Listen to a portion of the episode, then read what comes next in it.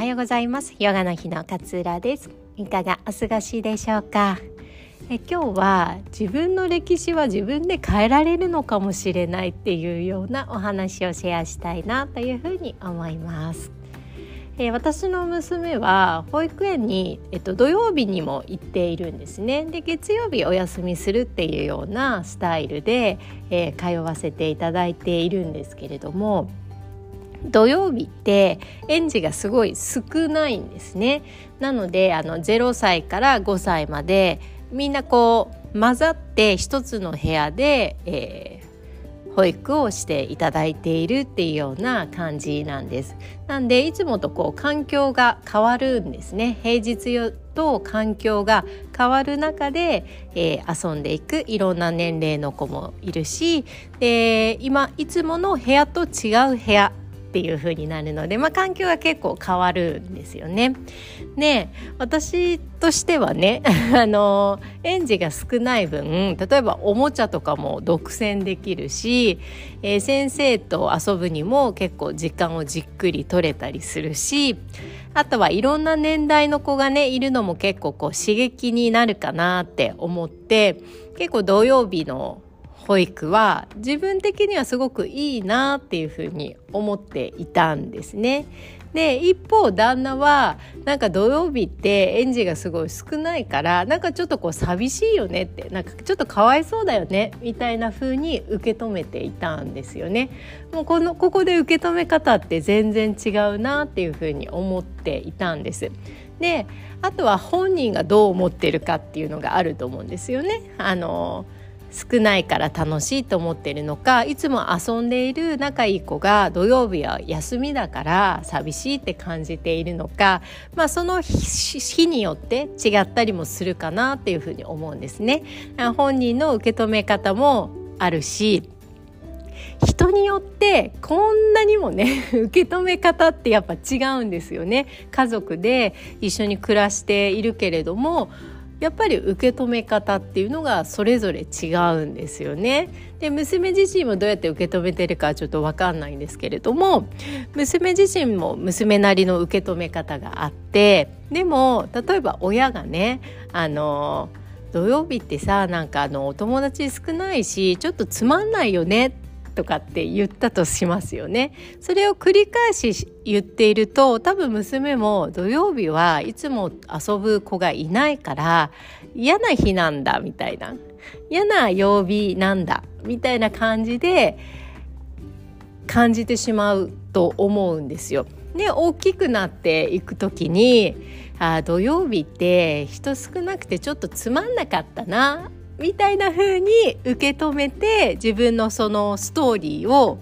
そういうストーリーに変えて、えー、成長していったりするのかなっていうふうに思ったんです。逆に土曜日って本当ラッキーだよね。人少ないし先生見てくれるしいろんなことこう関われるしすごいいい日だよねっていうことばかり言われていたら多分彼女の中のこうストーリーはあ土曜日って結構面白い日だったなっていうふうに受け止めたまま成長するかなっていうふうに思ったんですよ。なんでいろいろな情報の受け止め方によって自分のこうストーリーが変わってくるってことがあるなっていうふうに思ったんですよね。なんかあのこうショックなニュースとかがあってニュースを見ている時も例えばこの間だとねあの安倍元首相が撃たれて亡くなったっていうとてもショッキングなニュースがありましたよね。そのストーリーも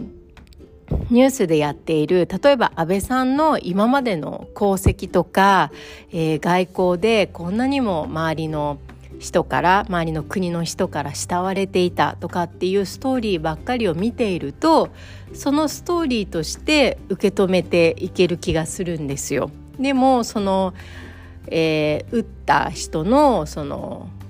宗教のこととかその方の背景とかっていうのばっかりにのニュースを見ているとそっちの方に引きずられてってしまうんですよね。安倍さんが今まで残したようなあこんな功績もあったんだこんなに慕われてる人だったんだっていうよりもそちらの加害者側のうんなんか思いにこう引っ張られてしまって自分の中でそのストーリーが出来上がってしまうなっていうふうに感じたんですよ。ニュースもどの場面のニュースをこうたくさん見るかによって受け止め方が変わってくるから自分のこうストーリーもそれによって変わってくる。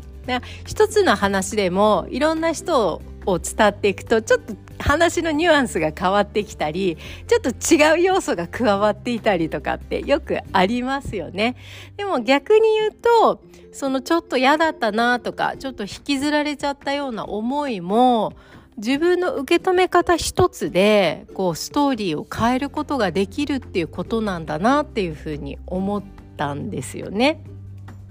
まあ私の場合で言うとねその乳がんになったことについての受け止め方ただ辛かったただ嫌だったただショックだったっていうふうに思いながら、えー、それを自分の歴史の一枚としてとどめることもできるしあれがあったからすごく身近なことが幸せに感じることができたとか家族の大切さを身にしみたとかこう見える景色が変わってきたっていうふうに受け止めておけば自分の中での歴史の一枚は決して悪いことばかりの思い出で終わらないんですよね。なんていうことをねちょっとその土曜日の保育についてね 夫と話したことからふと思ったんですよね。だから自分の歴史というか自分のストーリーはこういい受け止め方でこう刻んでおく思い出を残しておくってことってすごい大切だなって思ったんですよ。